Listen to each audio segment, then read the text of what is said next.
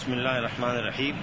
احمد ونصلی علی رسول الکریم وعلی آلہ واصحاب اجمعین۔ میری گفتگو کا موضوع بہت طویل بھی ہے اور بہت مختصر بھی ہے۔ اس لیے میں نے یہ طے کیا ہے کہ گفتگو نسبتاً تھوڑی ہوگی اور سوالات کا وقفہ نسبتاً ذرا طویل ہوگا۔ جو موضوع مجھے ڈاکٹر ادری زبیر صاحب نے دیا ہے وہ ہے کہ آج کل مشرقی ممالک میں بالعموم اور مغربی دنیا میں بالخصوص اسلام میں خواتین کی حیثیت اور مقام و مرتبے کے بارے میں جو غلط فہمیاں پائی جاتی ہیں یا پیدا کی جا رہی ہیں، وہ کیا ہیں؟ اور اسلام کی وہ کون سی تعلیمات اور احکام ہیں جن کو ان غلط فہمیوں کا ذریعہ اور نشانہ بنایا جا رہا ہے؟ اس لیے کہ جب تک اس معاملے میں ہمارے ذہن صاف نہ ہوں کہ اسلام کے احکام جو قرآن پاک یا سنت رسول میں دیے گئے ہیں، وہ نہ صرف مبنی بر انصاف اور مبنی بر عدل ہیں، بلکہ ان کے پیچھے ایک ایسی حکمت اور مسلحت کار فرما ہے، جس کو جب تک پیش نظر نہ رکھا جائے، ان احکام کو سمجھنا اور ان کی حکمت سے واقف ہونا بڑا دشوار ہے۔ عام طور سے کہا جاتا ہے کہ اسلام میں خواتین کو ثانوی حیثیت حاصل ہے۔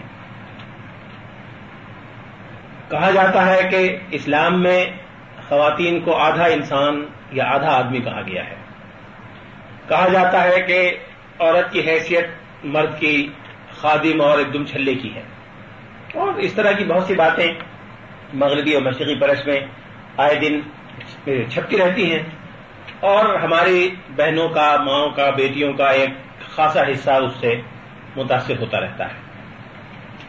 یہ کہنا تو بڑا دشوار ہے، بلکہ نامناسب ہے کہ ہم یہ کہیں کہ وہ ساری خواتین جن کے دلوں میں غلط سیمیاں پیدا ہوئی ہیں، وہ اسلام کی مخالف ہیں، اسلام دشمن ہے اس لیے ایسی باتیں کرتی ہیں۔ میرا خیال ہے ہمیں ایسا نہیں کہنا چاہیے۔ کوئی بھی ایسی بہن یا بیٹی یا ماں جو مسلمان ماں باپ کے گھر میں پیدا ہوئی ہو مسلمانوں جیسا نام رکھتی ہو، اپنے کو مسلمانوں سے وابستہ کرتی ہو، اسلام کی دعوے دار ہو، اس کے بارے میں ایسا کوئی مفروضہ قائم کرنا بڑی زیادتی ہے۔ ہمیں ہر ایک سے حسن زن سے کام لینا چاہیے۔ اور یہ سمجھنا چاہیے کہ کوئی غلط فہمی ہے جس کی وجہ سے اس کے خیالات میں تجی پیدا ہوئی، یا اسلام کی تعلیم کو صحیح اور معقول انداز میں اس کے سامنے پیش نہیں کیا گیا۔ اس لیے اس کے ذہن میں بعض وساوس پیدا ہوئے۔ ہیں قرآن پاک میں جہاں جہاں خواتین کا ذکر ہے، اس سب کا ایک نظر سے جائزہ لیا جائے تو کئی اہم باتیں ہمارے سامنے آتی۔ ہیں جملہ مترجہ کے طور پہ درمیان میں ابھی ایک بات یاد آئی کہ اگر نیتوں میں خرابی اور کجی ہو، تو ہر چیز کا الٹا مفہوم لیا جا سکتا ہے۔ کئی سال پہلے کی بات ہے، ایک امریکن خاتون میرے پاس آئی، جس کو یہاں کی خواتین کے خاص گروہ نے دعوت دی تھی کہ وہ یہاں آئے اور اسلام میں حیثیت نسواں پر کوئی ریسرچ پیپر تیار کرے۔ وہ یہاں لاہور میں مختلف خواتین سے میں نام نہیں لوں گا، لیکن مشہور ہیں جو اس طرح کی باتیں کرنے میں ان سے اور جگہ، مختلف جگہ لوگوں سے ملی۔ پھر میرے پاس ملنے کے لیے آئیں وہ۔ تو آتے جو سوال کیا، انہوں نے کہا کہ کیا وجہ ہے کہ قرآن کی ایک سو چودہ صورتوں میں عورتوں سے متعلق صرف ایک ہی صورت ہے، سورہ نساء۔ اس کے معنی یہ ہے کہ قرآن ایک بٹا ایک سو چودہ حیثیت دیتا ہے عورتوں کو۔ اب یہ بالکل بڑی سنجیدگی سے اور بڑے غیر و غضب کے عالم میں اس نے یہ بات کہی۔ میں نے کہا، جس نے آپ کو یہ بات کہی ہے، وہ نہ قرآن سے واقف ہے، نہ قرآن کے اسلوب سے واقف ہے، اور نہ اس نے کبھی قرآن پاک کے مندرجات کو سمجھنے اور ان سے واقف ہونے کی کوشش کی۔ قرآن پاک کی صورتیں ان کے عنوانات یا موضوعات نہیں ہیں، بلکہ نام ہیں۔ سورہ نساء کی یہ معنی نہیں ہے کہ اس میں ساری صورت میں عورتوں کے احکام یا تفصیلات سے بحث ہے اور باقی قرآن میں نہیں ہے۔ اس کے معنی تو یہ ہوئے کہ قرآن پاک نے گائے کو بڑی اہمیت دی ہے، مکھی کو بڑی اہمیت دی ہے، مکڑی کو بڑی اہمیت دی ہے۔ حالانکہ ایسی بات نہیں ہے، یہ تو نام ہے ان کے صرف سمجھنے کے لیے، جیسے انسانوں کے، شہروں کے، علاقوں کے نام ہوتے ہیں۔ اسلام آباد کی یہ معنی نہیں ہے کہ کراچی میں یا لاہور میں اسلام نہیں ہے۔ اس سے پھر اس کی بات سمجھ میں آ گئی پھر میں نے ان کو قرآن کھول کے دکھایا کہ دیکھو، یہ یہ صورتوں کے نام ہیں۔ ایک سورت کا نام ابراہیم ہے، لیکن ہر صورت میں ابراہیم کا ذکر ہے۔ ایک سورت کا نام مریم ہے، لیکن بہت سی صورتوں میں مریم کا ذکر ہے۔ اس سے اندازہ ہوگا آپ کو کہ غلط فہمی اگر پیدا کرنی ہو تو اس کے لیے کوئی بھی راستہ اختیار کیا جا سکتا ہے۔ اور اگر غلط فہمی دل میں بیٹھ جائے اور غلط فہمی اختیار کرنے والا اس کو دور کرنے کی کوشش نہ کرے، تو وہ دل میں جڑ پکڑ لیتی ہے اور اس کی بنیاد پر پھر ایک بڑی عمارت وہمی اور ہوائی قسم کی بنائی جا سکتی ہے۔ قرآن پاک میں بے شمار احکام دیے گئے، لیکن ان میں سب سے بنیادی اجتماعی حکم جس کا کم از کم ایک درجن مقامات پر ذکر ہے، وہ یہ ہے کہ یہ پورا مسلمانوں کا گروہ ایک ایسی امت ہے جو امت متحد ہے، امت واحد ہے، امت وسط ہے، جس کے یہ اور یہ اور یہ خصائص ہیں۔ وغزال کا جاننا امتن وسطن اور تکم امت الخیر اور وباسفیم امتن جو ہے حضرت ابراہیم علیہ السلام کی دعا۔ ظاہر ہے قرآن پاک میں یہ نہیں کہا گیا کہ امت میں صرف مرد شامل ہیں، عورتیں شامل نہیں ہوں گی۔ کوئی نہیں سمجھتا۔ امت میں مرد اور خواتین دونوں شامل ہیں۔ پھر امت کے کچھ فرائض انجام دینے کے لیے کہا گیا ہے کہ وہ اچھائی کا حکم دیں، وہ برائی سے روکیں، وہ اہل ایمان ہوں، ایمان کے علم بردار ہوں اور خیر کی دعوت دینے والے ہوں۔ ظاہر ہے یہ سارے خصائص اور ذمہ داریاں ان تمام افراد کو انجام دینی ہے جو امت کے افراد ہیں، جس میں خواتین بھی شامل ہیں، جس میں مرد بھی شامل ہیں۔ پھر قرآن پاک میں بحثت مجموعی یا الزین امنو سے خطاب ہے کہ اے وہ لوگ جو ایمان لائے، اس میں مرد بھی شامل ہیں، اس میں خواتین بھی شامل ہیں۔ اور جتنے بھی احکام قرآن پاک کے ہیں، وہ سب یکساں طور پر براہ راست ایڈریس کیے گئے ہیں خواتین کو بھی اور مردوں کو بھی۔ اس میں کوئی نہیں کہہ سکتا کہ یہ احکام مردوں کے لیے ہیں اور یہ خواتین کے لیے ہے یا فلاں کے لیے ہے اور فلاں کے لیے نہیں ہے ہر اس شخص کے لیے جو ایمان کی صفت سے متصف ہے، یہ احکام ہے اور اس پر ان احکام کا عمل کرنا واجب تعمیل ہے۔ لیکن بعض جگہ ایسا ہوا کہ قرآن پاک نے بڑی وضاحت اور تخصیص کے ساتھ اس بات پر روشنی ڈالی کہ یہ احکام جو عمومی طور پر جنرل سیغوں میں استعمال ہوئے ہیں، وہ اسپیسیفکلی دونوں کے لیے ہیں۔ اس بات کی وضاحت کے لیے قرآن نے کئی جگہ تذکیر اور تاریخ کے دونوں سیغے استعمال کیے ہیں۔ ان المسلمین والمسلمات والمؤمنین والمؤمنات والقانتین والقانتات والصادقین والصادقات وصابر وصابرات الگ الگ۔ تاکہ یہ غلط فہمی کسی کو پیدا نہ ہو کہ یہ اخلاقی خصائص اور خوبیاں جو قرآن توقع کرتا ہے کہ اصحاب ایمان میں پائی جائیں، وہ کسی خاص گروہ کے ساتھ خاص نہیں ہے بلکہ ہر صاحب ایمان کو ان صفات سے متصف ہونا چاہیے۔ پھر قرآن پاک کی ایک بڑی اہم اصطلاح ہے ولی و ولایت. اس پہ بڑی بحثیں ہمارے یہاں فقہ نے کی ہیں.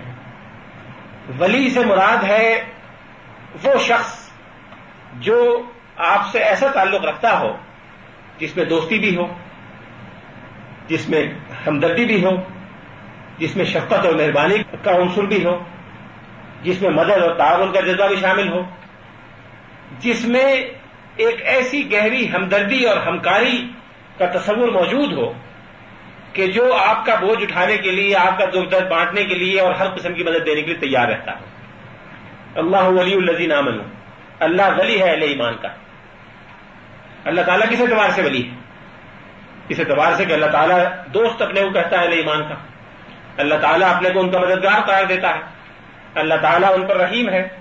اللہ تعالیٰ ان پر مہربان ہے۔ اللہ تعالیٰ ان پر شفیق ہے۔ قرآن پاک میں جہاں جہاں ولی، ولایت اور اولیاء کے الفاظ آئے ہیں، ان سب پہ غور کریں تو یہ سب مفہوم اسے موجود ہیں۔ یہ کہا گیا کہ اہل ایمان یہودیوں اور عیسائیوں کو ولی نہ بناؤ۔ ظاہر اس کے معنی عام لین دین نہیں ہے۔ عام لین دین تو حضور صاحب اسلام بھی کیا کرتے تھے۔ یہودیوں سے کاروبار، تجارتی لین دین شہریت کا معاہدہ، حقوق، فرائض، ساری چیزیں یہودیوں عیسائیوں کو حاصل تھی۔ نجران کے عیسائیوں کو جو حقوق آگے دیے، وہ نجران کا معاہدہ آج بھی موجود ہے۔ مدینے کے یہودیوں کو مثال مدینہ میں جو حقوق دیے گئے وہ آج بھی موجود ہے آپ دیکھ لیں۔ لیکن اس سب کے باوجود یہ کہا گیا کہ ان کو ولی نہ بناؤ۔ اس کے معنی یہ ہے کہ ولایت اس سے بہت اونچے درجے کی چیز ہے، جس میں محض تعلقات، محض لین دین، محض شہریت کے حقوق و فرائض میں ہم آہنگی، محض قانون کے سامنے برابر ہونا، یہ چیزیں شامل نہیں ہیں، بلکہ وہ اس سے مانگنا کوئی چیز ہے۔ جس میں دلی ہمدردی، دلی دوستی، دلی مہربانی اور ایک دوسرے کے ساتھ وہ تعلق جو خاص تعلق ہوتا ہے، وہ شامل ہے۔ اس مفہوم میں قرآن پاک میں کہا گیا کہ ولمن آباد و مولیا اباس ولمن ولمنا تو باد و مولیا اباس مومن مرد اور مومن عورتیں ایک دوسرے کے ولی ہیں۔ اس کے معنی یہ ہے کہ مومن مردوں اور مومن عورتوں کا جو آپس کا تعلق ہے، وہ عام انسانوں کے تعلق سے بہت ماورا ہے۔ اور عام ریاست کے شہریوں کے درمیان جو مراسم ہوتے ہیں، جو یہودیوں کے ساتھ بھی تھے، جو عیسائیوں کے ساتھ بھی تھے، جو اوروں کے ساتھ بھی رہے، اس سے یہ بہت اونچے درجے کی چیز ہے۔ اس لیے اس کو خاص طور پر یہاں بھی سیغ تذکیر اور سیغ تانیس دونوں کو اختیار کر کے اس ولایت کے تعلق کو بتایا گیا کہ بعض مولیا باز اور پھر ان کی نمایاں ذمہ داری، صفت پھر دوبارہ وہ دہرائی گئی جو پہلے ایک جگہ بتائی گئی تھی۔ کہ یہ امرون بالمعروف و المنکر، اور پھر بقیہ چیزیں کہ اچھائی کا حکم دیتے ہیں برائی سے روکتے ہیں۔ اس سے یہ پتہ چلا کہ قرآن پاک کی نظر میں مردوں اور عورتوں کے درمیان تعلق اور رشتے کی نوعیت کیا ہے۔ قرآن پاک ایک ایسی کتاب ہے جس کی اساس اور بنیاد توحید اور وحدت پر ہے۔ سارا تصور بنیادی قرآن میں توحید اور وحدت کا ہے۔ وحدت خالق وحدت مخلوق، وحدت کائنات، وحدت علم، وحدت حقائق۔ اس کائنات کی حقیقت ایک ہے، اس میں یکسانیت پائی جاتی ہے، اس میں تسلسل پایا جاتا ہے، اور اس میں کوئی ڈائیکوٹومی نہیں ہے، اس میں کوئی تعارض اور تناقض نہیں ہے۔ ماں طرافی خلق الرحمان من تفاوت۔ یعنی قرآن کی بیسوں آیتوں میں اس کے پہلو بیان کیے گئے ہیں کہ اللہ کی مخلوق میں تم کوئی ڈائیکوٹومی یا تفاوت نہیں دیکھو گے۔ ایک یکسانیت، ایک تسلسل، ایک ہم آہنگی اور ایک وحدت اس میں پائی جاتی ہے۔ اس لیے قرآن پاک کا مزاج وحدت اور توافق کا ہے، توحید اور ہم اور ہم آہنگی کا ہے، یہ جہتی کا ہے۔ اس لیے قرآن جو معاشرہ قائم کرنا چاہتا ہے، اس کی بنیاد ولایت پر ہے۔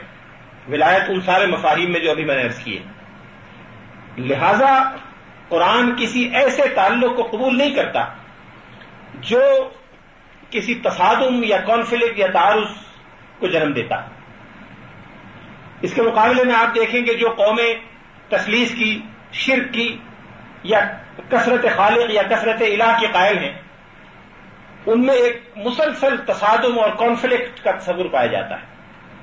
ہر چیز میں آپ دیکھ لیں، سیاست میں دیکھ لیں، آپ اقتصاد میں دیکھ لیں، فلسفے میں دیکھ لیں کہ دو قوتوں کا ایک مسلسل کشمکش ہے، ایک کانفلکٹ ہے۔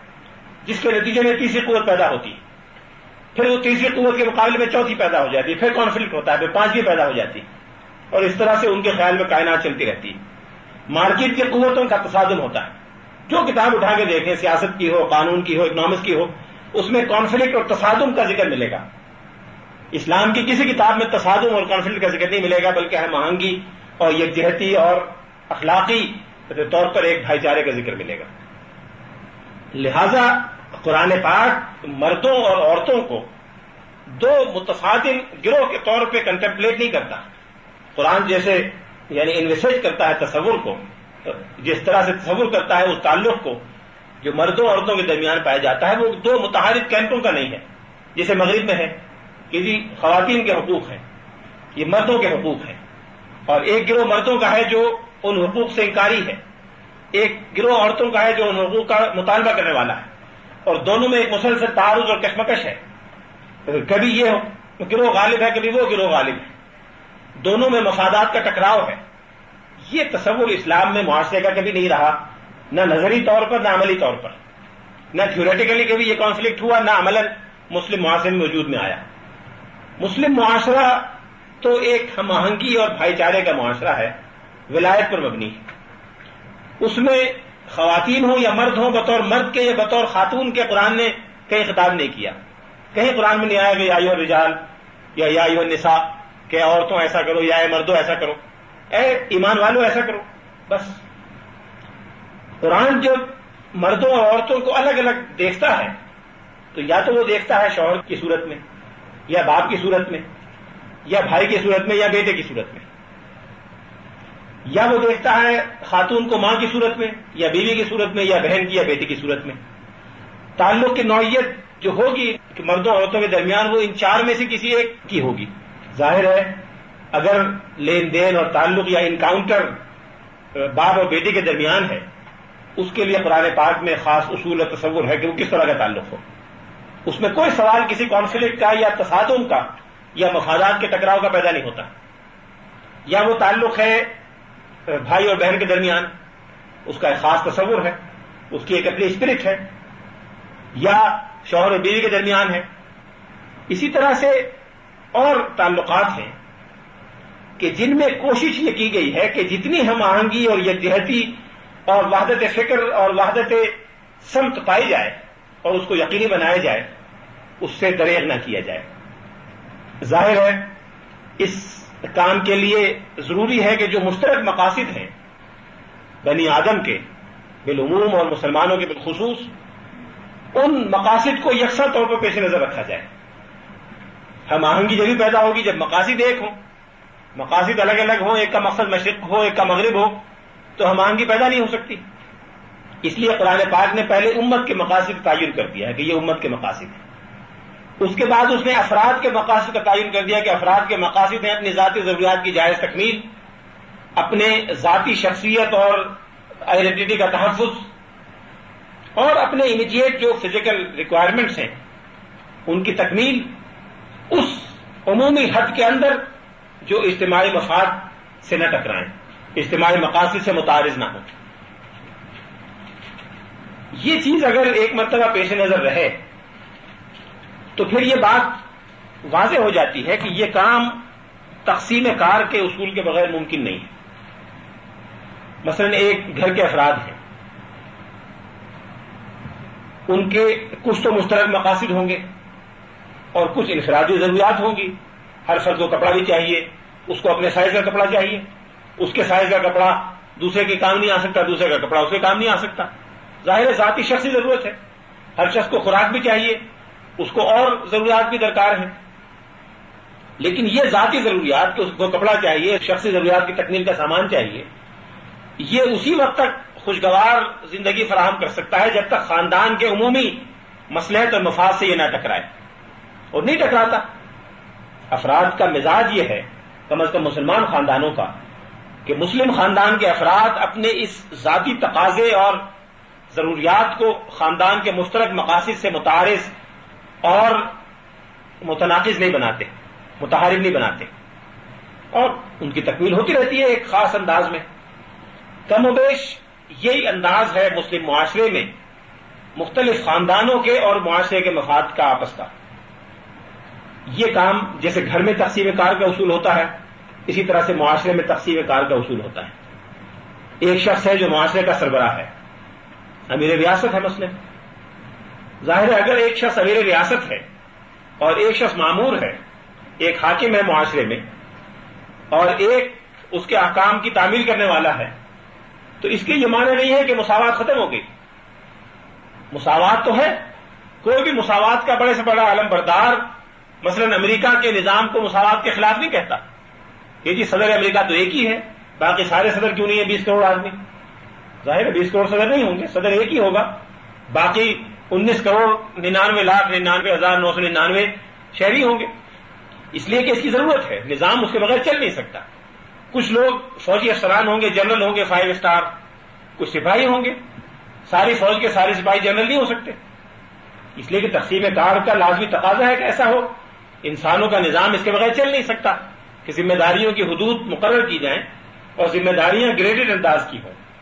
گریڈڈ ذمہ داریاں تقسیم کی جائیں۔ یہی بات اسلام میں خاندان میں رکھی گئی ہے کہ ذمہ داریاں تقسیم کی گئی ہیں اور اگر ذمہ داریاں تقسیم نہ کی جائیں تو جیسے باقیہ معاشرے نہیں چل سکتے، اسلام کا خاندان بھی اس انداز میں نہیں چل سکتا جس طرح اسلام چلانا چاہتا ہے۔ اب وہ کیا چیزیں ہیں جو اسلام بنیادی اہمیت جن کو دیتا ہے اور جس کے بارے میں اسلام کوئی کمپرومائز نہیں کرنا چاہتا؟ اس میں سب سے بنیادی چیز یہ ہے، اس پر ایک الگ گفتگو کا موضوع ہے لیکن جو بنیادی مقاصد انسان کے ہیں، وہ یہ کہ انسان کے خاندان کا، نسل کا عزت و آبرو کا تحفظ ہو۔ یہ ان بنیادی مقاصد میں سے ہیں یہ چیزیں جو ساری شریعت کی بنیادی مقاصد ہیں۔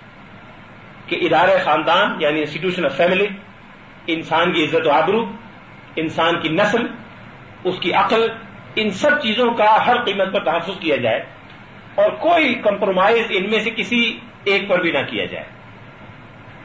عزت و آبرو کے تحفظ کے لیے یہ بھی ضروری ہے، اسلام کی بنیادی شرط ہے کہ کوئی شخص معاشرے میں ایسا نہ ہو جس کا کسی خاندان سے تعلق نہ ہو۔ ہر شخص کا یہ رائٹ ہے کہ وہ ایک خاندان کا فرد ہو۔ اور اس کے لیے بہت سارے احکام ہیں جس کی وضاحت کا یہاں موقع نہیں ہے۔ لیکن ہزاروں احکام اسلام کے اس اصول کی بنیاد پر ہیں۔ لہذا اسلام میں ایسا کوئی تصور نہیں ہے کہ ایک شخص کسی کے گھر میں پیدا ہو اور وہ اس کے خاندان کا فرد نہ ہو۔ اگر وہ جائز طور پر پیدا ہوا ہے تو اس کے خاندان کا فرد ہے۔ جائز طور پر پیدا نہیں ہوا تو بھی اس کو ماننا پڑے گا کہ وہ اس کے خاندان کا فرد ہے۔ اور اگر وہ اس کو ماننے سے انکار کرتا ہے تو اس کو سزا ملے گی اپنے جرم کی۔ اور پھر بقیہ اس کی تفصیلات ہیں، وہ کرمنل اللہ کا مسئلہ ہے۔ اس لیے اس سارے نظام کو چلانے میں بنیادی چیز یہ ہے کہ معاشرے میں ایک شرم و حیا کا معاشرے میں عفت اور پاکیزگی کا اور ایک اخلاقی صفائی کا وہ ماحول ہو جس کے بغیر یہ چیزیں نب نہیں سکتی اور موجود نہیں رہ سکتی۔ اس کا تحفظ نہیں کیا جا سکتا۔ اس کے لیے اسلام نے تقسیم کار جب کی تو دو ذمہ داریاں عمومی طور پر اس نے مقرر کر دی۔ ایک ذمہ داری گھر کے نظام کو بنانے اور چلانے کی اور ایک ذمہ داری اس گھر کے نظام کو چلانے کے لیے وسائل فراہم کرنے کی۔ اس نے یہ دیکھا کہ خاتون خانہ اپنی طبیعت کے اعتبار سے، اپنے مزاج کے اعتبار سے، اپنی رحمت اور شفقت اور رحم دلی اور نرمی اتباع کے اعتبار سے۔ اس کے لیے زیادہ موضوع ہے کہ وہ گھر کے ماحول اور گھر کے نظام کو چلائے۔ ربت البید اس کو قرار دیا، وہ گھر کی سردار۔ ہے پھر اس کے لیے وسائل فراہم کرنے کی ذمہ داری ذرا تھوڑی سی محنت طلب چیز ہے۔ ذرا وسائل فراہم کرنے کی بات ہے۔ اس میں قربانی بھی دینی پڑتی ہے، اس میں جسمانی قوت بھی درکار ہے، اس میں اور وسائل بھی درکار ہیں، یہ ذمہ داری اسے مرد کے سپرد کرتی ہے۔ لوگ کہتے ہیں کہ جی خواتین کو ترقی میں حصہ لینا چاہیے۔ اسلام نے خواتین کو ترقی میں حصہ لینے سے روکا۔ مجھے کئی سال پہلے امریکہ میں ایک غیر مسلم خواتین کے مجموعے میں یہی بات کرنے کا موقع ملا۔ اور یہی سوال کہ جی آپ اسلام میں اسلام کی تعلیم خواتین کو ترقی میں حصہ لینے سے روکتی۔ میں نے کہا بالکل نہیں روکتی، آپ یہ طے کریں پہلے کہ آپ ترقی کس کو کہتے ہیں؟ ایک ترقی ہے وسائل کی ترقی کہ آپ نے مائک بنا دیا، آپ نے گلاس بنا دیا، قلم بنا دیا، میز بنا دی، ایئر کنڈیشنر بنا دیا، پنکھا بنا دیا، بجلی کا سامان بنا دیا۔ یہ ٹولز ہیں، یہ اکوپمنٹ ہے۔ ٹولز اور اکوپمنٹ فی نفسی مقصود نہیں ہے۔ فی نفسی مقصود انسان ہے، جس کے لیے یہ سارے ٹولز ہیں۔ لہذا ڈیولپمنٹ سے مراد بیسیکلی انسان کا ڈیولپمنٹ ہے۔ اور پھر انسان کی سہولت کے لیے، اس کے آرام کے لیے بقیہ ٹولز اور اکوپمنٹس درکار ہیں۔ کیا آپ کے خیال میں یہ واقعی صحیح ڈیولپمنٹ ہوگا کہ انسان کو تو آپ بھاڑ میں ڈال دیں اور اس کے سہولت کے لیے ساری چیزیں آپ بنا دیں کہ جی انسان کی سہولت کے لیے ایئر کنڈیشنر ہے، لیکن انسان کو تنور پھینک دو۔ انسان کے آرام کی خاطر پنکھا ہے، لیکن انسان کو جو دلی سکون اور آرام اور راحت ہے وہ میسر نہ ہو۔ اور بقیہ پھر اس کو بہت کچھ تفصیل سے بیان کیا جا سکتا ہے۔ اس لیے اسلام نے ترقی یا ڈیولپمنٹ کے دونوں پہلو بیک وقت پیش نظر رکھے ہیں۔ ایک انسان کی ڈیولپمنٹ اور تیاری بطور انسان کے۔ کہ اس کا جو اپنا جینیس ہے وہ ڈیولپ ہو، اس کی جو اپنی صلاحیتیں ہیں وہ اجاگر ہوں۔ وہ یہ فیل کرے کہ وہ معاشرے کا ایک باعزت، باوقار، خود اپنی جگہ ایک فرق ہے۔ اس کو کوئی مشین یا کوئی ٹول کے طور پر ٹریٹ نہ کیا جائے۔ اور دوسری ترقی ہے کہ اس کے لیے، اس کے سہولت کی خاطر وسائل اور اکوپمنٹ اور ٹولس فراہم کیے جائیں۔ اس میں جو پہلی ذمہ داری ہے وہ خاتون خانہ کو دی گئی اور دوسری ذمہ داری عمومی طور پر مردوں کو دی گئی۔ یہ ایک تقسیم کار کا اصول ہے جو نارمل حالات میں، عام حالات میں اس پر عمل کیا جاتا ہے۔ اب چونکہ یہ ذمہ داری ایک مرتبہ دے دی گئی، لہذا اس ذمہ داری کو اپنے منطقی تقاضے تک پہنچانے کے لیے قرآن پاک نے یہ طے کیا کہ مالی معاملات جتنے بھی ہیں اس سب کی ذمہ داری لائبلٹی وہ مرد کی ہوگی۔ عورت کی کوئی مالی لائبلٹی نہیں ہوگی۔ اس لیے کہ اس کو یہ ذمہ داری دی نہیں گئی۔ مثال کے طور پر، اگر ایک خاتون ہے، وہ لکھپتی ہے۔ اس کو دس لاکھ روپے وراثت میں ملے ہیں اپنے باپ سے۔ اور اس کا شوہر ہے، وہ غریب ہے، مزدور ہے۔ پچاس روپے، چالیس روپے روز کی مزدوری بھی اس کو نہیں ملتی۔ اس صورت میں بھی یہ خاتون پابند نہیں ہے۔ کہ اپنے شوہر کی مالی ضروریات کی تکمیل کرے یا اپنی ضروریات پر بھی اس روپے کو خرچ کرے۔ قانون اس کو مجبور نہیں کیا جا سکتا کہ وہ اس روپے کو اپنی ضروریات پر یا اپنی اولاد کی یا اپنے شوہر کی ضروریات پر خرچ کرے۔ شوہر اس صورت میں بھی پابند ہے کہ مزدوری کرے اور اس خاتون کی اور اس کے بچوں کی اور اپنی ضروریات کو کے لیے وسائل فراہم کرے۔ جب ایسا ہے، ساری ذمہ داری جب مرد کی ہے اور عورت کی کوئی معاشی ذمہ داری یا مالی لائبلٹی اس پر نہیں ہے۔ اس لیے شریعت نے جہاں یکساں قسم سے، یکساں انداز میں دونوں کو کوئی گین ہو رہا ہو، تو مرد کو ڈبل گین دلوایا، عورت کو سنگل دلوایا۔ بعض صورتوں میں، مثال کے طور پر ایک شخص کا انتقال ہوتا ہے، اس کے بیٹے بھی ہیں، ایک بیٹا ہے اور ایک بیٹی ہے۔ اب قرآن پاک کہتا ہے کہ ولی زکری مثل حضل السعین کہ بیٹی کو آدھا ملے گا اور بیٹے کو دگنا ملے گا۔ تیس لاکھ روپے اس نے چھوڑے ہیں، تو بیس لاکھ بیٹے کو ملیں گے اور دس لاکھ بیٹی کو ملیں گے۔ بظاہر آپ کہیں گے یہ تو عدل و انصاف کے خلاف معلوم ہوتا ہے، لیکن یہ عدل و انصاف کے خلاف نہیں ہے۔ اس لیے کہ یہ جو دس لاکھ بیٹی کو ملیں گے، یہ بیٹی خرچ کرنے کی پابند نہیں ہے۔ وہ بھائی پر خرچ نہیں کرے گی، بلکہ بھائی اپنے دس لاکھ روپے میں سے بیٹی پر بھی خرچ کرے گا، اپنی ذات پہ بھی خرچ کرے گا۔ اپنی اور ضروریات کی تکمیل پہ بھی خرچ کرے گا۔ شریعت کا اصول ہے کہ الغرم الغرم، کہ جس چیز کی لائبلٹی آپ کے ذمے ہے، اس چیز کا فائدہ بھی آپ کو اٹھانے کا اختیار ہے۔ اور جہاں سے آپ کو فائدہ لینے کا اختیار ہے، وہاں کی لائبلٹی بھی آپ کے ذمہ آئے گی۔ سود اسی لیے حرام ہے، اور لیزنگ اسی لیے جائز ہے۔ لیزنگ اس وقت تک جائز ہے جب تک لیز پراپرٹی ہے، اس کی لائبلٹی اگر آپ کے ذمہ ہے، تو آپ کو اس کا بینیفٹ لینے کا بھی حق ہے۔ اور اگر آپ نے لیسی کو اس کی ذمہ داری ٹرانسفر کر دی تو آپ کو اس کا کرایہ لینے کا حق نہیں رینٹل لینے کا آپ کو حق نہیں سود اسی لیے حرام ہے کہ آپ چاہتے ہیں کہ آپ کا جو اصل بینیفٹ ہے وہ آپ کو ملتا رہے۔ اصل پراپرٹی آپ کی ضائع نہ ہو، نقصان ہو وہ بھی لینے، قرض لینے والے کا، اور جو تاوان ہو وہ بھی قرض لینے والے کا، اور آپ کے دونوں طرح سے فائدہ ہو، یہ جائز نہیں۔ اسی اصول کے تحت جو ذمہ داری بھائی پر عائد ہوتی ہے، اس ذمہ داری کا تقاضا یہ تھا اصول کے ساری جائیداد اس کو ملتی۔ لیکن شریعت نے ایسا نہیں کیا۔ ایک تہائی اس نے بیٹے کو دیا اور دو تہائی بیٹے کو، اس لیے کہ ساری ذمہ داری، بیٹی کی ذمہ داری بھی بیٹے پر عائد ہوتی ہے۔ یہی حال شوہر اور بیوی کا ہے، یہی حال بقیہ معاملات کا ہے۔ لیکن ایسا نہیں ہے، جیسا کہ بعض لوگ سمجھتے ہیں کہ خواتین کا حصہ ہر حال میں آدھا ہے۔ مثلا ایک جگہ ہے کہ اگر ماں باپ یکساں طور پر ہوں اور ایک شخص کا انتقال ہو جائے ماں باپ کے علاوہ کوئی اور وارث نہ ہو۔ فلیق الواحد من ان میں سے ہر ایک کو چھٹا حصہ ملے گا۔ ان میں سے ہر ایک کو چھٹا حصہ ملے گا۔ اب آپ دیکھیں یہاں باپ تھوڑا سا ڈس ایڈوانٹیج پوزیشن پر ہے کہ وہ اپنی بیوی کے تمام ضروریات کا کفیل ہے اور کسی صورت میں بھی وہ کفالت اس سے ختم نہیں ہوگی۔ لیکن یہاں اس کا بیوی کا حصہ برابر رکھا گیا ہے۔ اس لیے کہ جو ماں کا درجہ شریعت نے رکھا ہے اور جو حیثیت ماں کی رکھی ہے وہ باپ سے بہت زیادہ ہے۔ بیٹی یا پوتی یا نواسی یا بہن یا بہنیں ہوں، دو یا دو سے زائد ہوں، تو دو تہائی ان کو ملے گا۔ اور بقیہ ایک تہائی میں سارے دور کے رشتے دار شریک ہوں گے۔ بشرطے کہ وہ بھائی یا بیٹے یا یا باپ نہ ہوں۔ اب یہاں آپ دیکھیے کہ دو تہائی خواتین کا ہے اور بقیہ ایک تہائی میں سارے مرد شریک ہیں۔ یہ مثالیں میں نے اس لیے دی کہ یہ کہنا یا یہ تاثر قائم کرنا درست نہیں ہے۔ کہ وراثت میں حصہ ہر حال میں آدھا ملتا ہے۔ بعض حالت میں برابر ملتا ہے، بعض میں زیادہ ملتا ہے۔ لیکن جن حالات میں آدھا بھی ملتا ہے، ان حالات میں بھی اگر بالکل نہ ملتا تو بھی عدل و انصاف کے مطابق ہوتا ہے، اس لیے کہ اس پر کوئی ذمہ داری نہیں۔ اس کو جو دیا ہے وہ بالکل اس کی پاکٹ منی ہے، یا بالکل اس کے ذاتی فضول اخراجات کے لیے وہ اللہ نے دے دیا ہے کہ وہ کرنا چاہے تو کرے۔ بعض جگہ ایسا ہوتا ہے کہ کوئی خاص ذمہ داریاں ہوتی ہیں جن ذمہ داریوں کے لیے کوئی اختیار بھی دینا پڑتا ہے۔ اختیار کے بغیر ذمہ داری انجام نہیں دی جا سکتی۔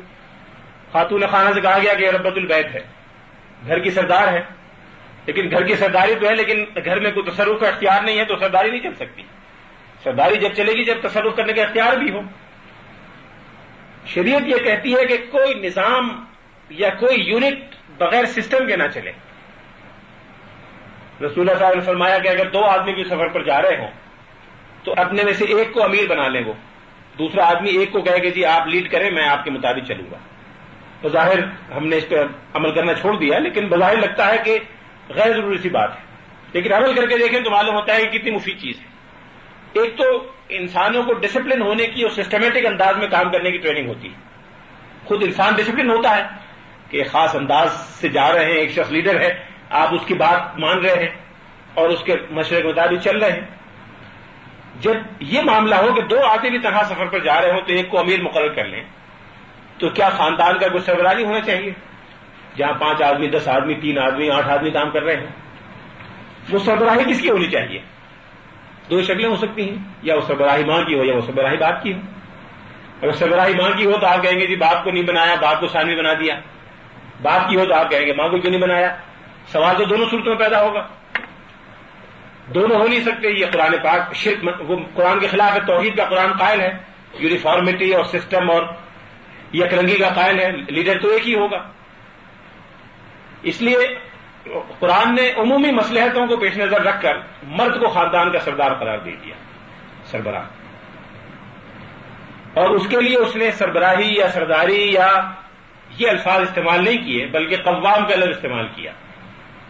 قوام کے لفظی معنی ہیں، وہ شخص جو مینیجیریل ریسپانسبلٹیز انجام دیتا ہو کسی چیز کو مینج کرتا ہو کسی چیز کا بدوست کرتا ہو ایڈمنسٹر کرتا ہو اب مینج اور ایڈمنسٹر کرنے کے لیے کوئی ایک آدمی ضروری ہے، اس کے لیے شریعت نے دیکھا کہ ایسا آدمی جو باہر بھی جاتا ہو، اندر بھی رہتا ہو فزیکلی تھوڑا سا زیادہ اسٹرانگ بھی ہو اور مالی وسائل بھی فراہم کرتا ہو اور کر سکتا ہو۔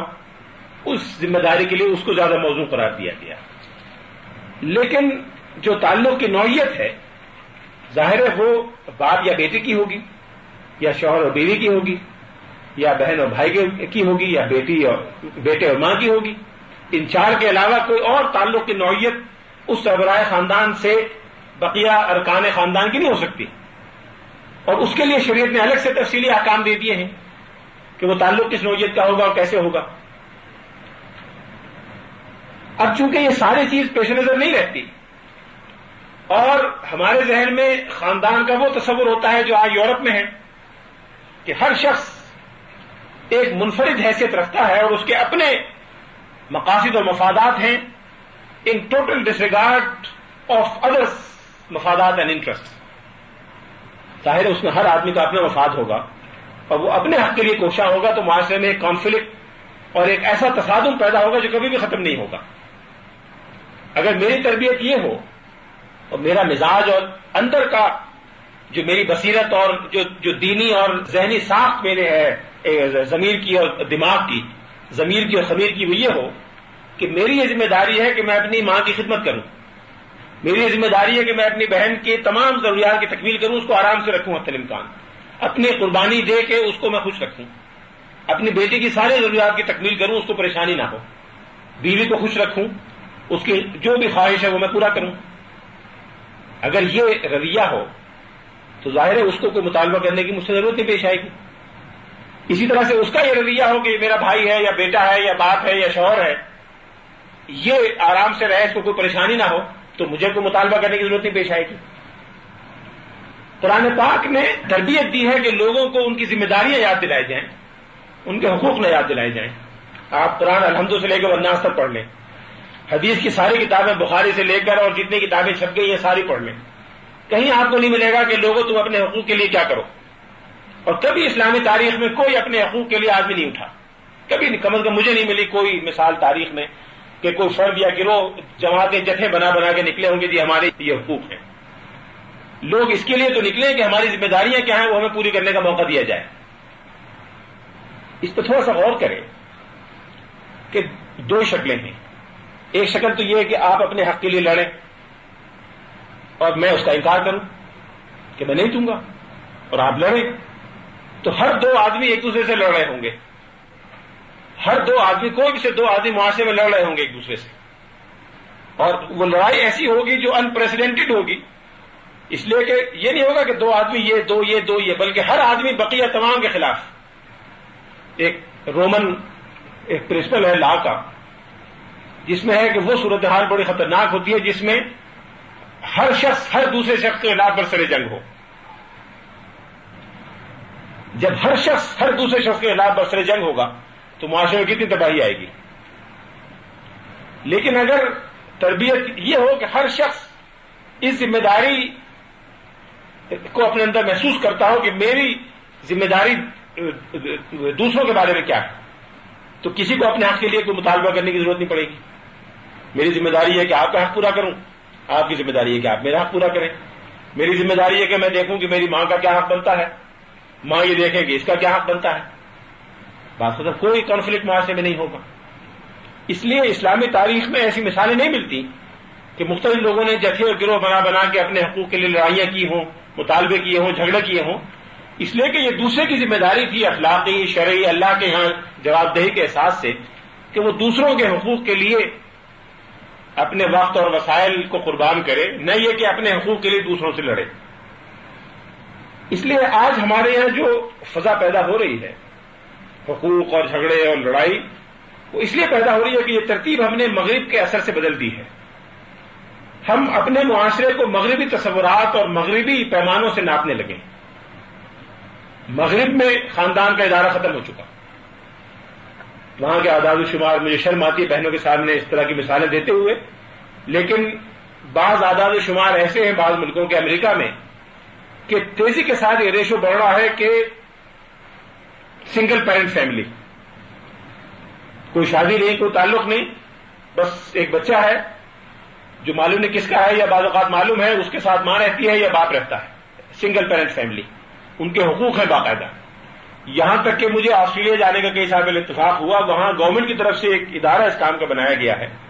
اور اگر ہم اس طرف چلتے جائیں گے تو ہمیں وہاں اس منزل پہ بھی آنا پڑے گا ایک نہ ایک دن۔ وہاں ادارہ اس کام کو بنایا گیا ہے کہ اگر کوئی شخص سنگل پیرنٹ فیملی ہو سنگل پیرنٹ فیملی بڑا خوبصورت لفظ ہے، لیکن اس کے پیچھے جو بد اخلاقی بے حیائی پنہا ہے، وہ آپ غور فرما لیں۔ اس کو اگر کوئی شخص یہ طنز کرے کہ سنگل پیرنٹ فیملی کیسے وجود میں آئی تو اس کو جا کے اس دفتر میں شکایت کرنی چاہیے، اس کے خلاف مقدمہ چلایا جائے گا کہ تم نے اس کو طنز کیوں کیا؟ یعنی غیر اخلاقی حرکت کو غیر اخلاقی نہ کہیں، بے حیائی کو بے حیائی بھی نہ کہیں، اور اگر کہیں تو وہ جرم ہے۔ یہ اسٹیج یہاں بھی آئے گا اگر ہم اسی رخ پر چلتے رہے تو۔ وہاں تیزی کے ساتھ یہ نسبت بڑھ رہی ہے کہ جو بچے پیدا ہو رہے ہیں وہ کتنے جائز تعلق کے نتیجے میں پیدا ہو رہے ہیں اور کتنے ناجائز تعلق کے نتیجے میں پیدا ہو رہے ہیں۔ بعض ملکوں میں یہ ریشو ساٹھ فیصد تک آ گیا ہے، سکسٹی، سکس، زیرو پرسینٹ آدرشمان ملتے ہیں چھپے ہوئے ہر جگہ، تو کیا ہم اس رخ پر جا رہے ہیں یا ہمیں اس رخ پر نہیں جانا چاہیے؟ یہ ہمارے غور کرنے کی بات ہے۔ اور پھر ہمیں یہ بھی دیکھنا چاہیے کہ مغربی تصورات یا مغربی رسم و رواج کے حوالے سے جو چیز آج ہمارے ملک میں مروج ہو رہی ہے، اس پہ تھوڑا سا ناقدانہ انداز سے اختیار کریں۔ جتنی تنقید سے شریعت کے احکام کو دیکھتے ہیں، کم از کم اس سے آدھی تنقید سے مغربی تصورات کو دیکھ لیا کریں تو شاید بہت سی چیزوں سے ہم بچ جائیں برائیوں سے۔ جتنا عقل شریعت کے معاملے میں چلانے کی اور اپنے ہمارے بروہی صاحب مرحوم بڑے فاضل آدمی تھے، وہ کہا کرتے تھے کہ آج کا مغربی تعلیم یافتہ انسان، وہ انگریزی میں کہتے تھے he sits in judgement to decide whether a commandment of God is acceptable to him or not وہ یہ فیصلہ، عدالت کی کرسی میں بیٹھ کے یہ فیصلہ کرتا ہے اسلام کو بطور ملزم کے، بطور ایکیوز کے بلاتا ہے کہ بتاؤ تم پر یہ الزام ہے اپنا موقف ثابت کرو اور پھر میں فیصلہ کروں گا کہ تمہارے پر یہ الزامات درست ہیں کہ نہیں۔ تو جو رویہ اسلام کے ساتھ ہے کہ میں فیصلہ کروں گا، میری عقل فیصلہ کرے گی کہ کیا چیز قابل قبول ہے اور کیا قابل قبول نہیں ہے۔ اس کا اگر آدھا بھی مغربی تصورات کے ساتھ ہو جائے، ایک ایک تہائی بھی ہو جائے، تو میرا خیال ہے کہ ہم بہت سی ایسی غلطیوں سے بچ جائیں گے جو خود بخود بغیر سوچے سمجھے ہمارے یہاں پیدا ہو رہی ہیں۔ لوگ کہتے ہیں کہ جی ہمارے یتیم خانے نہیں ہیں۔ لوگ کہتے ہیں ہمارے یہاں اولڈ جو لوگوں کے ہاؤسز نہیں ہیں۔ حالانکہ مسلم معاشرے میں ناقابل تصور تھا آج سے دو سو سال پہلے کہ کوئی یتیم خانہ پایا جائے۔ یا کوئی اور uh, لوگوں کے بوڑھے لوگوں کے ہاؤسز پائے جائیں۔ ہمارے خاندان میں، ہمارے معاشرے میں تو ہمارے uh, تاریخ میں تو کسی بوڑھے کا یا کسی بزرگ کا وجود ایک برکت اور ایک ایک خیر کا اور ایک سعادت کا باعث خاندان میں سمجھا جاتا تھا۔ اور خاندان کا ہر شخص کی خدمت کرنا اور اس کی ضروریات کی تکمیل کرنا اپنا فرض سمجھتا تھا کہ جائے کہ اس کو آپ نکال کے ڈال دیں اور پانچ پانچ سال تک اس کو آپ اس کی خیریت نہ معلوم کریں۔ مجھے سن انیس سو اسی میں کچھ روز کے لیے انگلستان میں رہنے کا موقع ملا تو میں ایک انگریز خاندان ہے، بطور پیئنگ گیسٹ کے رہا۔ تو ایک بوڑھا شخص تھا جس کی عمر اسی سال تھی اس وقت اور بوڑھی خاتون تھی، وہ پچہتر سالہ ان کے گھر میں میں رہا۔ تو انہوں نے کہا کہ ہماری ایک ہی لڑکی ہے۔ یہ آکسفورڈ کی بات ہے۔ آکسفورڈ سے لندن کو ستر میل ہے۔ ایک گھنٹے کی ڈرائیو ہے گاڑی سے۔ ہماری لڑکی ہے جو لندن میں رہتی ہے۔ اور پچھلے دس سال سے ہماری اس سے ملاقات نہیں ہوئی۔ لیکن وہ بڑی اچھی ہے۔ بہت تعریف کر رہی تھی ماں اس کی۔ تعریف یہ کر رہی تھی کہ جب اس کی شادی ہوئی تو اس نے مجھے پھولوں کا گلدستہ بھیجا تھا۔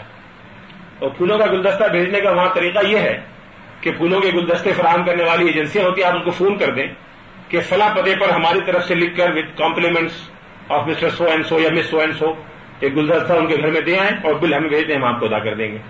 تو اس نے شادی کے موقع مجھے یاد رکھا، گلدستہ مجھے بھجوایا، لیکن دس سال ملاقات نہیں ہوئی۔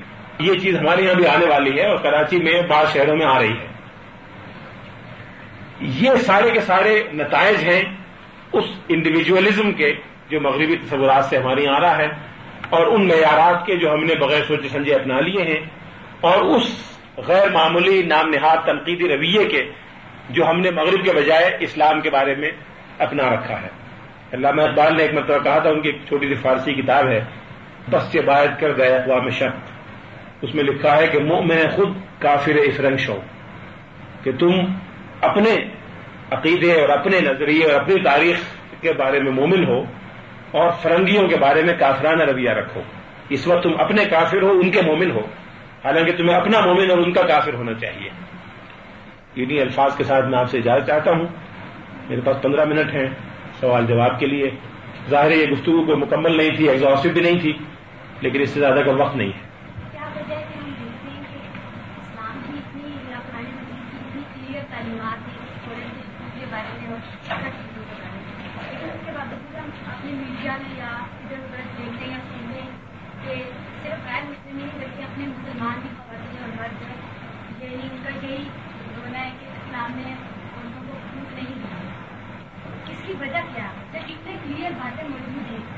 اصل میں اس کی وجہ یہ ہے اور یہ ہمیں اس کا اعتراف کرنا چاہیے کہ عملاً مسلم معاشرے میں اسلام پر سے عمل ختم ہو چکا ہے۔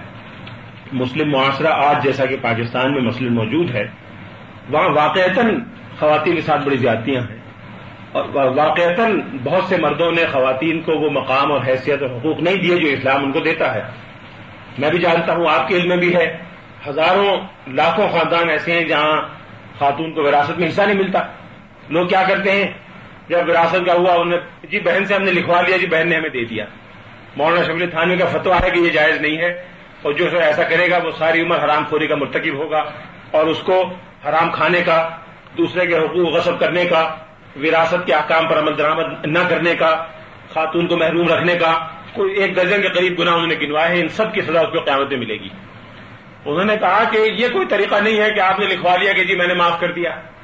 اگر بہن بھائی کو دینا چاہتی ہے، تو اس کا طریقہ یہ ہے کہ آپ جو اس کا حصہ بنتا ہو، پہلے آپ تقسیم کر کے اس کو دے دیں، اس کے نام پہ ٹرانسفر کر دیں، مکان یا جائیداد یا زمین ہے، بینک اکاؤنٹ ہے، تو آپ اس کے ٹرانسفر کر دیں۔ اس کے بعد پھر وہ چھ مہینے، سال بھر کے بعد، پانچ سال کے بعد خوشی سے دیتی ہے تو دے دے۔ انہوں نے کہا میرے خیال میں ایک فیصد بھی عورتیں ایسی نہیں ہوں گی جو اس صورت میں دیں گی۔ وہ تو شرما حضوری بھائی کے سامنے کون بولے؟ ہاں جی ٹھیک ہے۔ تو یہ جائز نہیں ہے۔ کتنے گھرانے ہیں جہاں جوان لڑکی سب سے پوچھتے ہیں فلاں جگہ تمہاری شادی کرنا جو منظور ہے کہ نہیں منظور؟ اپنے مفادات، مالی جائیداد، یہ وہ اس طرح کے رکھ کے شادیاں کر دیتے ہیں ان سے پوچھتے بھی نہیں ہیں۔ ساری زندگی پریشانی میں گزرتی ہے۔ اور اب تو سیاسی مسئلے بھی آ گئی ہیں۔ کہ فلاں خاندان بڑا سیاسی اہمیت والا ہے، ہمیں ووٹ لینا ہے، وہاں شادی کر دو، وہاں سے کر لو۔ ظاہر ہے، یہ چیزیں شریعت میں جائز نہیں ہیں۔ خاتون کا حق ہے، اس کی مرضی ہے، اس کو پوچھنا چاہیے، اس کو آزادانہ فیصلہ کرنا چاہیے۔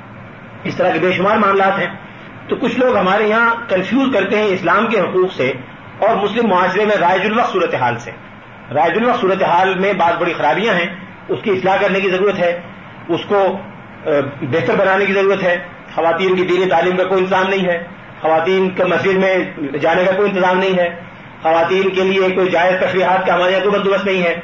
کوئی شاید اسلام آباد میں ایک بھی پارک آپ کو ایسا نہیں ملے گا جو خواتین کا ہو۔ کوئی ایک بھی ایسا نہیں ملے گی کوئی پلے گراؤنڈ جسے خواتین کے لیے ہو۔ کوئی ایسا سوئمنگ پول نہیں ملے گا جہاں خواتین باپردہ جا کے سوئمنگ کر سکیں۔ یہ ہے زیادتی ہے۔ اس پہ عمل درآمد ہونا چاہیے۔ یہ سہولتیں فراہم ہونی چاہیے۔ کیا خواتین کو تفریح کا حق نہیں ہے؟ کیا خواتین کو کھیلنے کا حق نہیں ہے؟ لیکن جو اس کے لیے وسائل ہیں، جو حدود ہیں، وہ فراہم نہیں کی گئی۔ اس لیے لوگ جب اعتراض کرتے ہیں تو وہ جو کچھ ہمارے ہماری کمزوریاں ہیں، وہ اسلام کے کھاتے میں ڈال دیتے ہیں۔ اور جو لوگ اسلام سے واقف نہیں ہیں، وہ واقعی انہیں اسلام کی خرابیاں سمجھ لیتے ہیں۔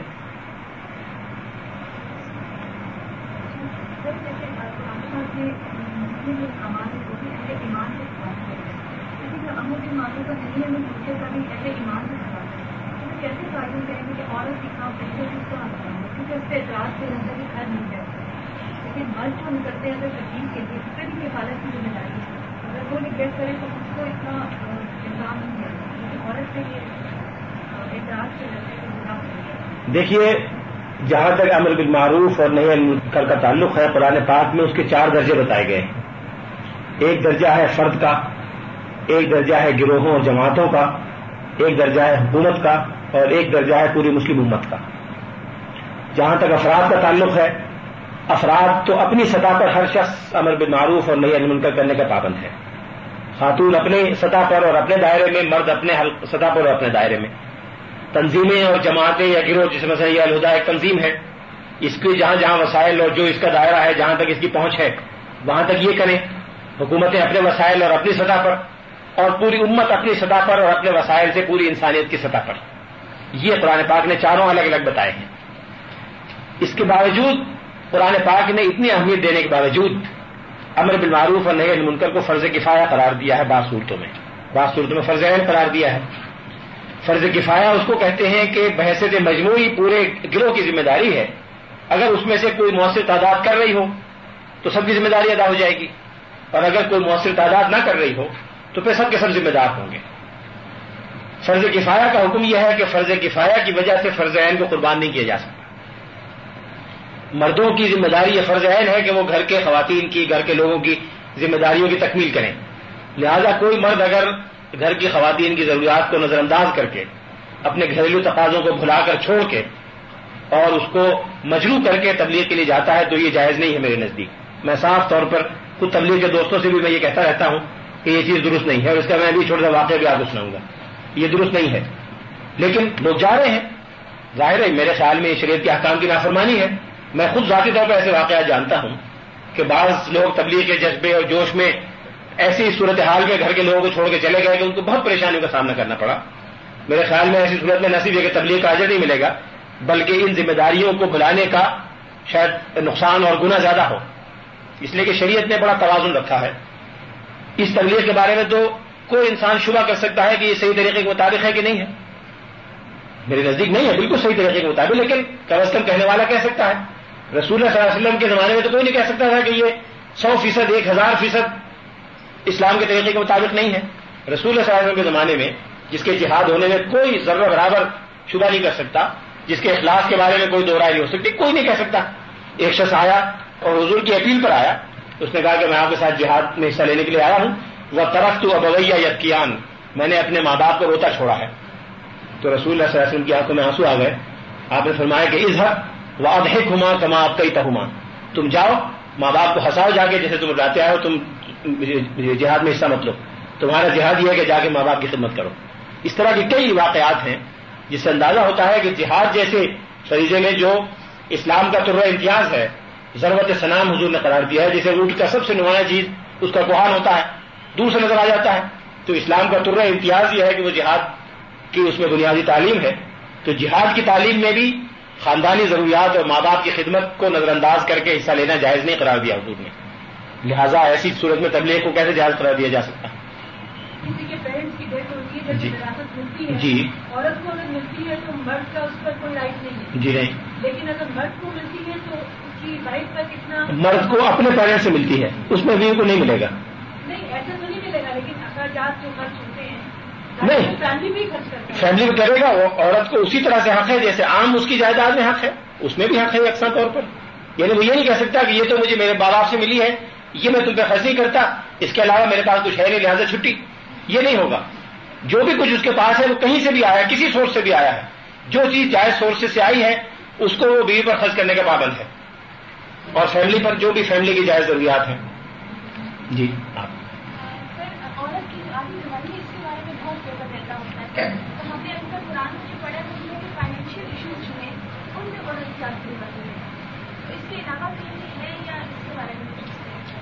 دیکھیے ایک بات کو کہنے کے دو طریقے ہو سکتے ہیں۔ ایک بادشاہ نے خواب میں دیکھا کہ اس کے سارے دانت ٹوٹ گئے۔ تو ایک نجیمی کو بلایا ایک موٹر کو بلایا اس سے پوچھا کہ اس کی تعبیر کیا ہے؟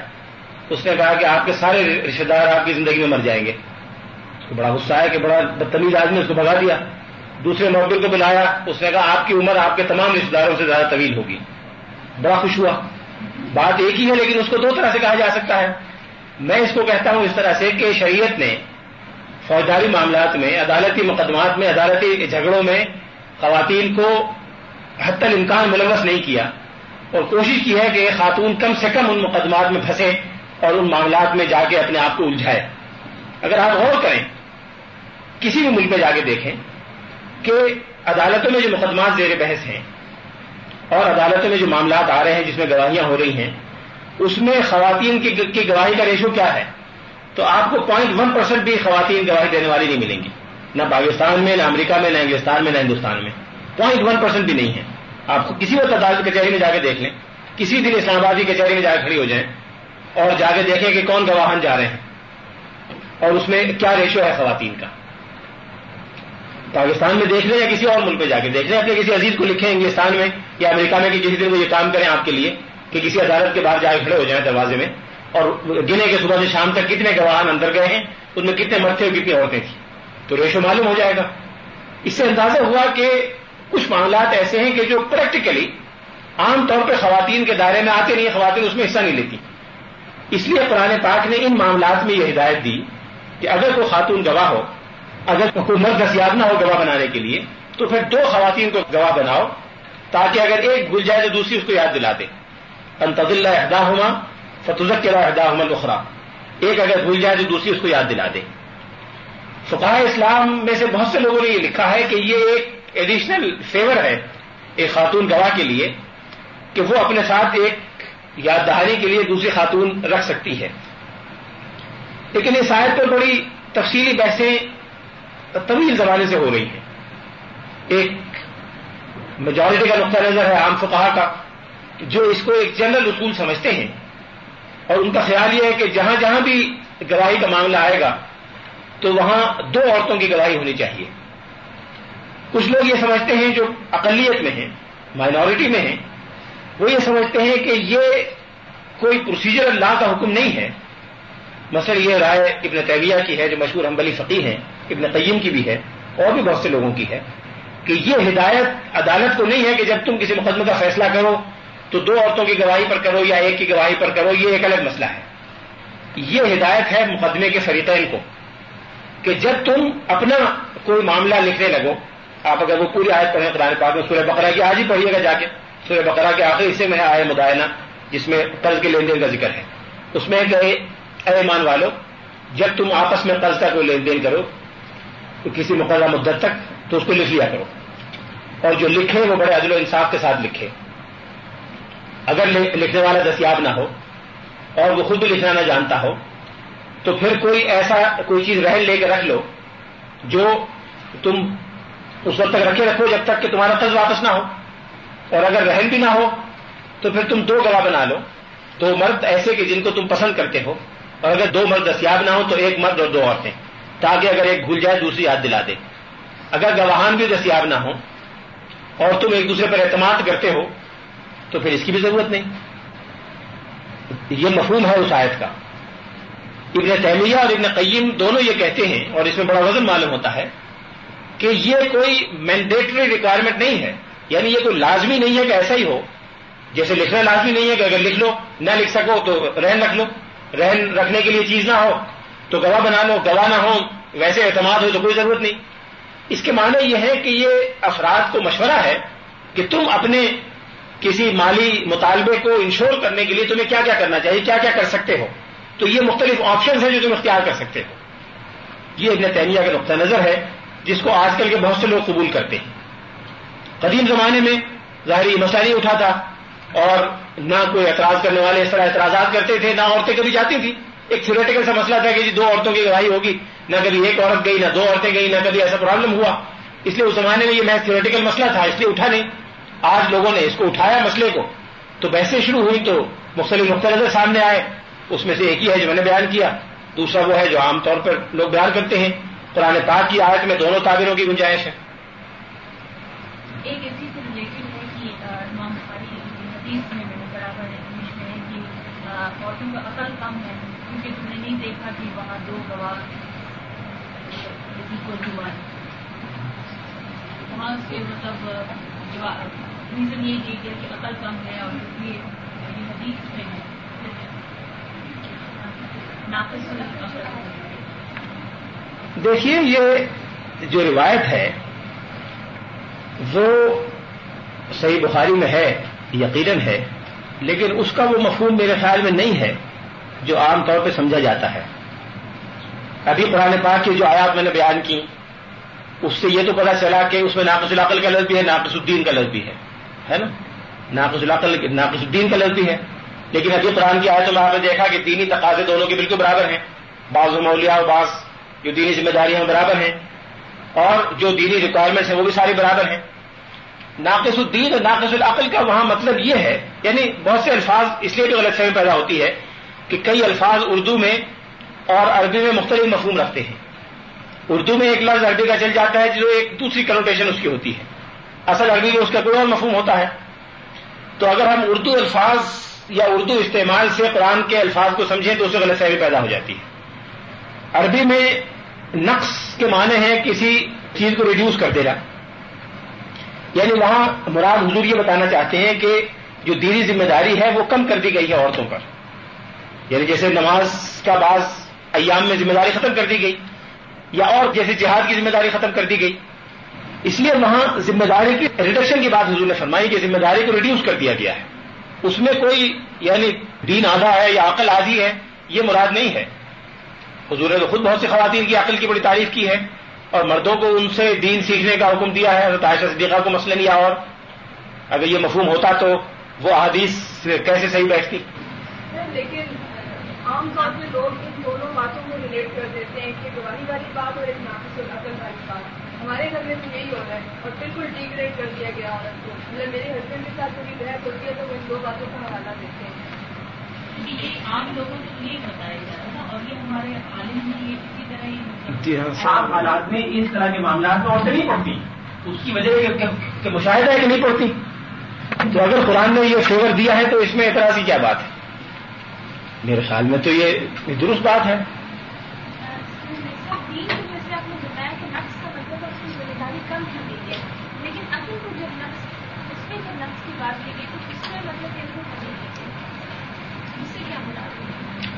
عقلی ذمہ داریاں بھی کم کر دی گئی ہیں۔ مثال کے طور پہ اصل کی آپ کے پاس بھی نالج ہے ڈاکٹر جی صاحب کے پاس بھی نالج ہے۔ ان کی ذمہ داری ہے کہ چین تک جا کے اس کو پہنچائیں۔ آپ کی ذمہ داری نہیں ہے کہ چین تک جا کے پہنچائیں۔ آپ کی ذمہ داری صرف اپنے قریبی لوگوں تک ہے، ان کی ذمہ داری آگے تک ہے۔ میرے کوشچن ہے کہ اگر ایک عورت قتل کی واحد گواہ ہے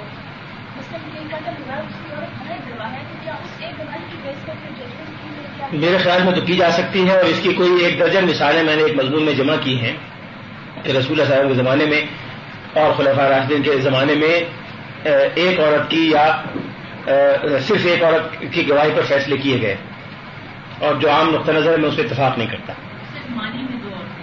جی مالی میں جی۔ ہاں آج کل کے جو جدید ہوتے ہیں ان کے حصول کے لیے عورت کو گھر سے باہر نکلنا ضروری ہے گھر میں بیٹھے بیٹھے یہ ٹیکنالوجی نہیں حاصل ہوتی تو اس اس کی فیملی لائف ڈسٹرب ہو رہی ہو اور ان کا بھی جو کہ فرض میں شامل ہے تو اس میں وہ کس چیز کو پریفر کرے؟ وہ شادی سے پہلے علم حاصل کرے دیکھیے نا بہت سارے چیزیں ایسی ہیں کہ وہ واقعی ضروری نہیں ہے خواتین کے لیے۔ یعنی جو واقعی ضروری چیزیں ہیں اس کے لیے ایڈجسٹ کیا جا سکتا ہے۔ لیکن جو چیزیں غیر ضروری ہیں اس کے لیے فیملی لائف کو ایڈجسٹ کرنا ڈسٹرب کرنا بڑا دشوار ہے۔ خود آپ اپنے میرے جواب سے قطع نظر اپنے قرب جواب میں دیکھیں۔ کتنی فیملیز ہیں جو اس لیے تباہ ہوئی کہ ان کی خواتین نے اس پر توجہ نہیں دی اور کسی اور طرف توجہ دی۔ میں کوئی اپنے جاننے والے حلقے میں کم از کم ایک درجن ایسی خواتین کو جانتا ہوں جن کی شادی کی عمر گزر گئی اس لیے کہ انہوں نے کہا اعلیٰ تعلیم حاصل کرنی ہے۔ اس کے بعد اتنی میزریبل لائف ہوئی کہ وہ اعلیٰ تعلیم دھری رہ گئی اور باقی سارے معاملات بھی گڑبڑ ہو گئے۔ اس لیے جو چیز اللہ نے رکھی ہے شریعت میں بڑی فطری ہے اور مزاج کے مطابق ہے۔ اسی پہ عمل کرنا چاہیے۔ فیملی لائف کو ہی کرنا چاہیے اور فیملی لائف کے ساتھ بھی تعلیم ہو سکتی ہے۔ ایسی مشکل بات نہیں ہے۔ یعنی ایڈجسٹ کرنے کی بات ہے فیملی کے لوگ کوآپریٹ کرنے کو تیار ہو ہو سکتا ہے کیوں نہیں ہو سکتا؟ ڈاکٹر وی زبیر صاحب اور ان کی بیگم دونوں پی ایچ ڈی کرنے گئے تھے ایک ساتھ گئے تھے۔ مجھے معلوم ہے میں نے ان کو بھیجا تھا زبردستی۔ دونوں پی ایچ ڈی کر کے آئے فیملی لائف کے ساتھ ساتھ ہو کے آ گئے کیوں نہیں ہو سکتا؟ ہو سکتا ہے اس لیے کہ دونوں کا ایک ذوق تھا ایک مزاج تھا دونوں نے کر لیا۔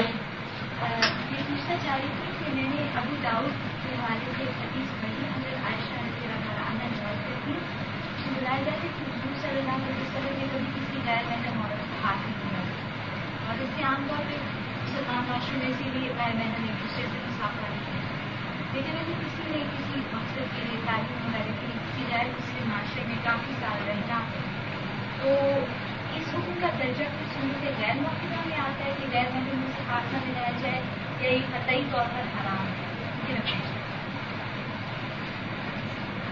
ہے میرے خیال میں یہ مکرو ہے۔ مکرو ہے میرے خیال میں یعنی مجھے صحیح معلوم نہیں، لیکن میرا اندازہ یہ ہے کہ یہ مکرو ہے۔ اس لیے کہ جو حدیث ہے، اس میں جو اس کا موقع ہے، وہ یہ ہے کہ ایک رسول اللہ صلی اللہ علیہ وسلم کے پاس کچھ خواتین بیت کرنے کے لیے آئے۔ اس نے بیت ہوا کرتی تھی، ہاتھ سے مسافہ کر کے۔ تو آپ نے فرمایا کہ انی لا صاحب النساء، کہ میں عورتوں سے مسافہ نہیں کیا کرتا۔ پھر آپ نے روایت میں آتا کہ حضرت عمر سے کہا کہ تم بیت کر لو۔ اس میں وضاحت نہیں کہ حضرت عمر نے ہاتھ ملا کے بیت کی یا کیسے کی۔ اس میں روایت خاموش ہے۔ اس سے خیال ہوتا ہے کہ شاید حضرت عمر کے لیے یہ ممانعت نہ ہو اور حضور نے اپنے لیے رکھی ہو میں کہہ نہیں سکتا۔ لیکن میرا ذاتی خیال یہ کہ مکرو ہے حرام نہیں ہے۔ قطعی حرام کے درجے تک نہیں ہے۔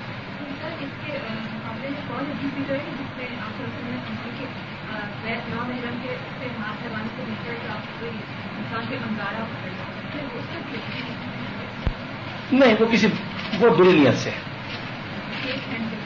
سمپل شیک ہینڈ نہیں یعنی کسی بری نیت سے کوئی کسی کے قریب ہو، اس کو ٹچ کرے وہ وہ۔ آپ نے بتایا کہ عورت کے حقوق ہیں اور حقوق کی بجائے اگر ذمہ داریاں کی طرف توجہ دیں تو وہ زیادہ بہتر لیکن اگر ایک طرف عورت کے حکومت مطابق حقوق نہ ادا کیے جا رہے ہیں تو کس حد تک وہ اپنے حقوق کو دینے کے لیے کوشش کر سکتے ہیں؟ نہیں کر سکتی ہے کرنی چاہیے لیکن میں تو مسلم معاشرے کا ایک ماحول بتا رہا تھا مزاج بتا رہا تھا۔ یہ مطلب نہیں کہ جہاں حقوق نہ دیے جا رہے ہیں وہاں اس کے لیے آواز نہ اٹھائی جائے بلکہ میں تو کہوں گا کہ اس کے لیے مردوں کو پہلے آواز اٹھانی چاہیے عورتوں سے پہلے۔ جو مرد ہیں وہ عورتوں کے حقوق کے لیے آواز اٹھائیں خود عورتیں بھی اٹھائیں۔ آواز اٹھائیں یا مرد کوئی اپنی کوشش بھی کریں؟ مرد عملی کوشش بھی کریں آواز بھی اٹھائیں۔ ہونی چاہیے۔ آخر دعوانا الحمد لله رب العالمين